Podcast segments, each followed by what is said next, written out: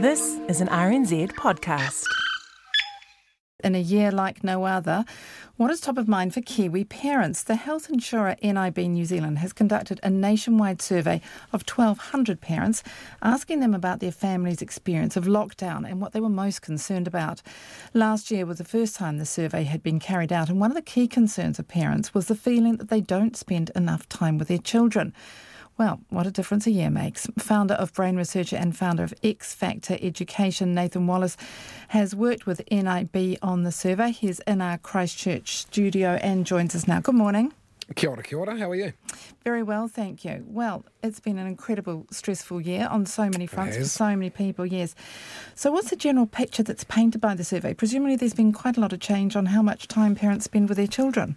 Yeah, well, absolutely. We're all locked in the house with them, aren't we? So, um, it's interesting to note that parents are continuing to spend more time with their children. That's one of the things that come out of the NIB parenting survey. Is obviously they spent more time in lockdown, but actually most parents reported continuing to spend more time with their children after lockdown. So that's I think is a really good outcome. Why do you think that is? It's actually quite good for families to spend time together. Everybody feels better. You know, um, parents ultimately do want to spend more time with their kids, and if they feel like they're doing a good job parenting, there's a level of contentment in that. And we are busy. We don't really have enough time. So the bright side or the silver lining to this was having time to spend with the kids, and I think people appreciated just how valuable that is and how that how that's good for the whole whānau. So they've so somehow readjusted. You know, they've mm. looked at their week or their day and, and readjusted where they allocated their time. Yeah, I think a lot of people have reassessed during COVID, haven't they? I know I sort of reflected on, oh, I don't want to be as busy as I was before COVID. Slowing down that much sort of made me realise actually there's a lots about this that is much healthier. So I think a lot of people are reassessing how they move after COVID. Some positive outcomes. But what about mm. health worries? What was the number one thing that parents were worried about health wise with their children? Um, well, there were certainly big concerns about technology and screen time. Um, you know, financial pressure come through a whole lot, but that was more about their own concerns. So for for their kids. I mean, you've got different concerns for different ages. The extended period of um, tantruming, we can see that teens and toddlers, especially in the NIB parenting survey, you can see that they're still having prolonged periods of, you know, misbehaviour, basically tantrums afterwards. But the screen thing come through really big, social media and screen time being a concern. And you can see, in a way, both of those um, tied to lockdown. Everybody inside couldn't go anywhere. People trying to do the the teaching thing at the same time. Yep. Um, putting somebody in front of a screen, you know, as a sort of pressure valve as well, as well as a mm-hmm. sort of mm-hmm. quick solution when you're trying to get dinner on the table. That sense of the tantrums, though, is that because people were there more often, were just seeing it, or do you think that the pressure might have been driving it? The, sorry, the pressure for driving what? I missed that part. Of, of the of the tantrums. Was it more that parents oh, right. were there to see it, or was it the pressure of the situation that was perhaps driving this behaviour in the young children yeah. and the teenagers? I think it is the pressure of the situation. Like it was no surprise to me when you understand brain development. It's no surprise that toddlers and teenagers would be the ones who would have the biggest reaction to lockdown because they're the two stages of your development when you're really in the emotional brain. On top of that emotional brain is the frontal cortex, the sort of logical brain that controls your emotions sees things from other people's point of view is all reasonable. That's not fully developed until sort of mid to late 20s. But when you're a toddler, you know, you're, you're fully immersed in that feeling brain. It hasn't really come online yet. So toddlers have big emotions. We talk about tantruming twos. You have to help the toddler to calm down. And then again in adolescence, I mean, the brain scan of a toddler is remarkably similar to the brain scan of a teenager in terms of all the activities happening in the emotional brain, and there's very few lights on in the logical brain. For the teenager, it's because that logical brain basically gets shut for renovations for three years, and that's what we call adolescence. So it goes through so much neural pruning and sort of um, neural growth that basically the brain shuts it down to get all those, uh, you know, to get the refit done. And so for three years, we see the teenager go backwards and all the things the frontal cortex does, like controlling emotion, understanding risk, understanding consequence. So, yeah, it's no surprise to me that toddlers and teenagers are having the biggest reaction because they've got the least access to this brain that helps to mitigate our emotions and control our reactions.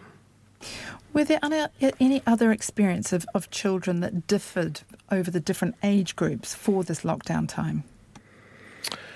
Yeah, well, they were reporting the same things, but they had, you know, just coming up in different percentage marks, you know, about how concerned they were. So, like the screen time that we were talking about, that was mainly um, parents of teenagers that were really concerned about that.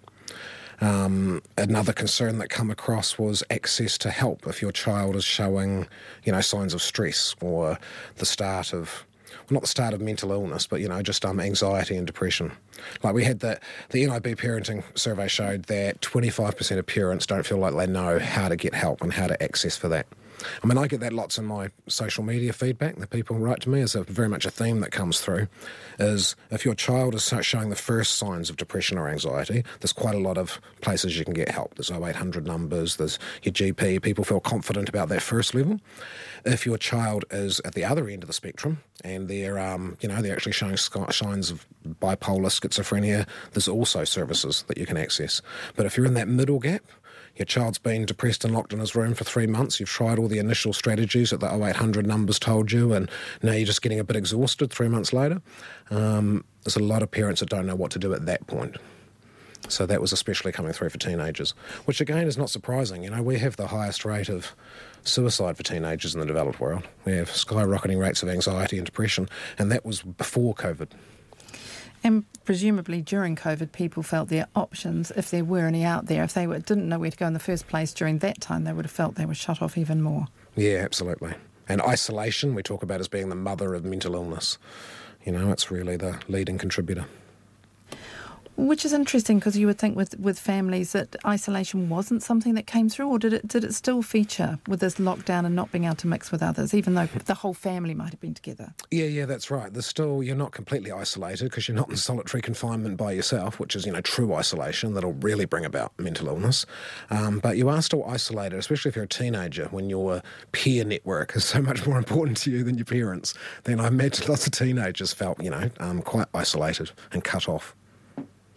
And the other thing that uh, not being able to hang out with friends uh, was also the ability to get out and, and do something physical, you know, mm. which which I know I used to feel it was like walking the dog. You just had to take your small children out for a walk or it just got dire. That's and, if, right. and, and teenagers, if they're not getting out and doing something, then there's just, you know, that sort of built up pent energy that just tends to suddenly go off. Absolutely, and you've often got to help them to do that. I mean, that's another thing that come across in the NIB parenting survey is the lack of motivation of teenagers, and that from the stuff that we just discussed, that that frontal cortex where motivation comes from is shut for renovations for three years. It's not surprising they lack motivation. So as parents, we have to encourage them. We have to ride that fine line between helping and supporting them to get up and do something without crossing the line to just be nagging them and on their case all the time. So it's more about setting it up to make it easy for the teenager to make a decision to go and do something. And looking back to the survey a year ago, were there any things that were still common, or, or had any, everything just dramatically changed? Oh, there was already a concern about screen time. Because I think, you know, we're living in an age, every generation is concerned about the newest technology. My mother was deeply concerned about video games. Um, her mother was deeply concerned about television. Her mother was deeply concerned about Elvis's pelvis, you know, rock and roll. Um, every generation is concerned. So that was there already before the presentation, but uh, before COVID, but it's just much stronger now. How are the parents themselves feeling? You get a mixed bag. You know, it really depends. Um, you know, when you work around trauma and post traumatic stress disorder, it really depends on how many pressures that family were under beforehand. If the families were well down the resilient end, you've got a two parent family, they've got um, surrounded by family networks, even if you're cut off from them for the lockdown period, but just living in the same community as your extended family, um, there isn't so much poverty issues, there's no abuse. If you're well down that resilient end and doing well, then you can handle COVID. And so a lot of families did handle it. A lot of families reported being stronger because of it. But if you were already a vulnerable family, I mean, I'm hearing on the news today how the domestic violence rates soared during COVID and that's not in the NIB parenting survey because we're focusing on the parenting stuff, but that doesn't surprise me. Um, because if you're a vulnerable family, then being in lockdown is like being put into a pressure cooker.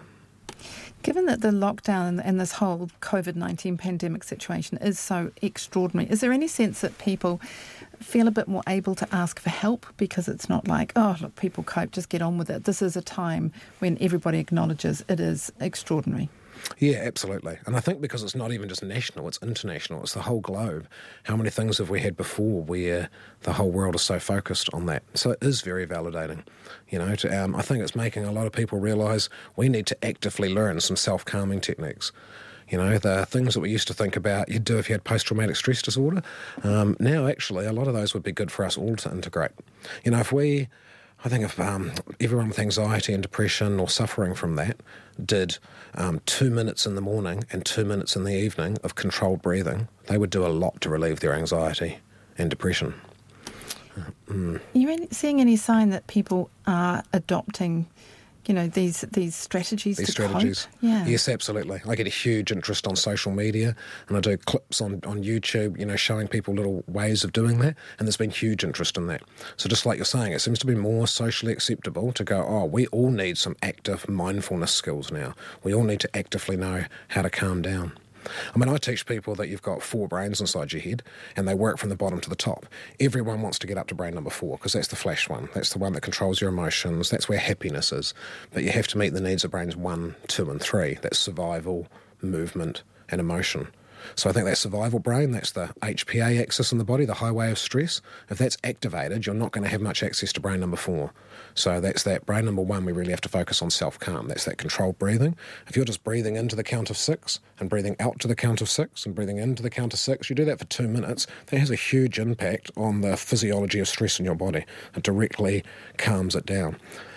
Um, like I say, if everyone did, you know, two minutes of that in the morning, two minutes of that in the afternoon, we'd all be a whole lot happier because it would calm the whole physiology of stress within your body.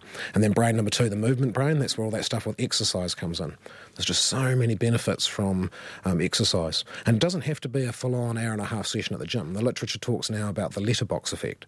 Just the process of getting up off the couch and walking to the letterbox to check the mail and coming back again releases, you know, endorphins and peptides into your system, which are enough to, you know, change your perspective and help to sort of keep depression at bay. Yeah, so just if you meet the needs of those two brains, you often have solved a whole lot of the problem. We can talk about strategies in the emotional brain and strategies in brain number four, but often if you meet the needs of the survival brain, brain one and two, by those things, some self calming techniques, some regular exercise, that often will you know fix the problem up. And for those families who say they've come out stronger, is this because they've had time to reflect on what's worked within their family and, and tried to reinforce that, do you think? Yes, absolutely. And they've just had time for communication. You know, we sort of tend to say quality rather than quantity, but I don't think that really applies for families. You actually need quantity in families. You need to spend time. You need to be around the dinner table, communicating. And communication's a skill. You know, you can get people that are really lame at it and people that are really good at it, but it takes practice. So everyone being on lockdown, families um, together, working at a slower pace, which is more conducive to communication, then yeah, hopefully families just learn to talk to each other and to listen a whole lot better. Uh, you know, you've talked that quite a lot of the feedback was about screen time, but you know, I wonder mm. whether some people and families, you know, you hear about people playing games or chatting or you know, coming up with some particular project to do during this time. Yep. Was there a sense that they there was a bonding across the whole family? They worked together. It wasn't just sitting at the dinner table, which is obviously a great thing, yep. but they actually managed to work as a unit. Yes, absolutely. It's like a shared trauma. You know, you're all in this together. You're all got your own responses to it, but it's something you're all experiencing together. So that does, you know, give you a sense of um, cohesion and a bond with the family. And for those families that were probably doing it a bit tough to begin with, and, and have been, it's just become even more awful for them. Mm-hmm. Is there any sense that there is there's help out there for them, and that people are trying to do something? I think there probably is more than there was before because of like you've already said, because this is a universal experience that everyone's going through, there is more consciousness around how we need to look after ourselves with mindfulness and things. So, yeah, I think the environment is probably better for that than it was before. It's still not perfect, but better. Any good news? Um, yeah, the good news is, um, well, like I said at the start, that fact that people are spending more time with their children, that's wonderful news. That's exactly what we need. That's the fabric of society. It's the basis of everything we do, really. A lot of what we do is for our children and our children's children. So rather than um, going to work to achieve that, actually investing in the children, spending more time with our kids, being stronger as families makes us stronger as a nation. And you're optimistic that this will stick? It will. Um, you know, I always see it very clearly that for the really vulnerable families, there's going to be ongoing problems. But for most of the families, they come out on the good side of this. They got through it. They're stronger as a result of it. So we call that tolerable stress. It's stressful, but it's tolerable because you come together and you got through it. Toxic stress is what damages you. Tolerable stress makes you stronger, you know? Yes, all right. Fingers crossed that it does stick indeed. Thank you so much for your time this morning. That Kia was founder of Brain Researcher and founder of X Factor Education, Nathan Wallis.